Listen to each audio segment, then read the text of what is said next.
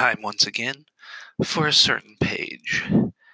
Today's reading is the short story Zoo Specimen by Jim Cowan, appearing in the inaugural issue of UWM Union SF, SSF, the University of Wisconsin Milwaukee's magazine of science fiction.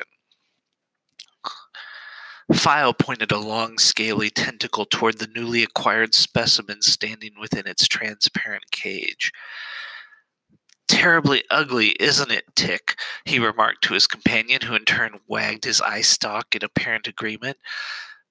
I once took a course in advanced galactic intelligences, continued File.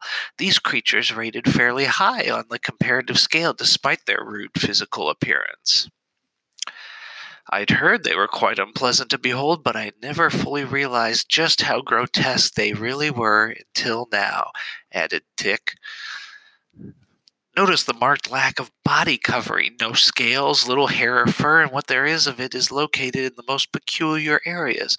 To top it all off, the raw flesh is fully exposed. Why, if one looks close enough, he can actually see parts of its circulatory system through the thin layer of skin commented File. How revolting, gasped Tick, who was already feeling rather ill. And look at its food gullet, full of teeth and slimy with liquid, described File in a rather disgusted tone. Yes, and how they ever managed to get around on those two trunk like appendages is beyond me, added Tick, still rather taken aback by the specimen's bizarre features. See how rigid their tentacles are, noted File. Curious how they divide into five separate growths at their tips.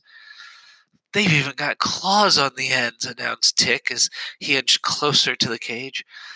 I've never seen a creature so strange before, said File. They look ever so ridiculous. Tick wagged his eye stalk quite vigorously. I should say. By the way, asked Tick as they started to leave, what planet did you say it was from? Earth, replied his companion. I believe they're called Homo sapiens. This has been a certain page.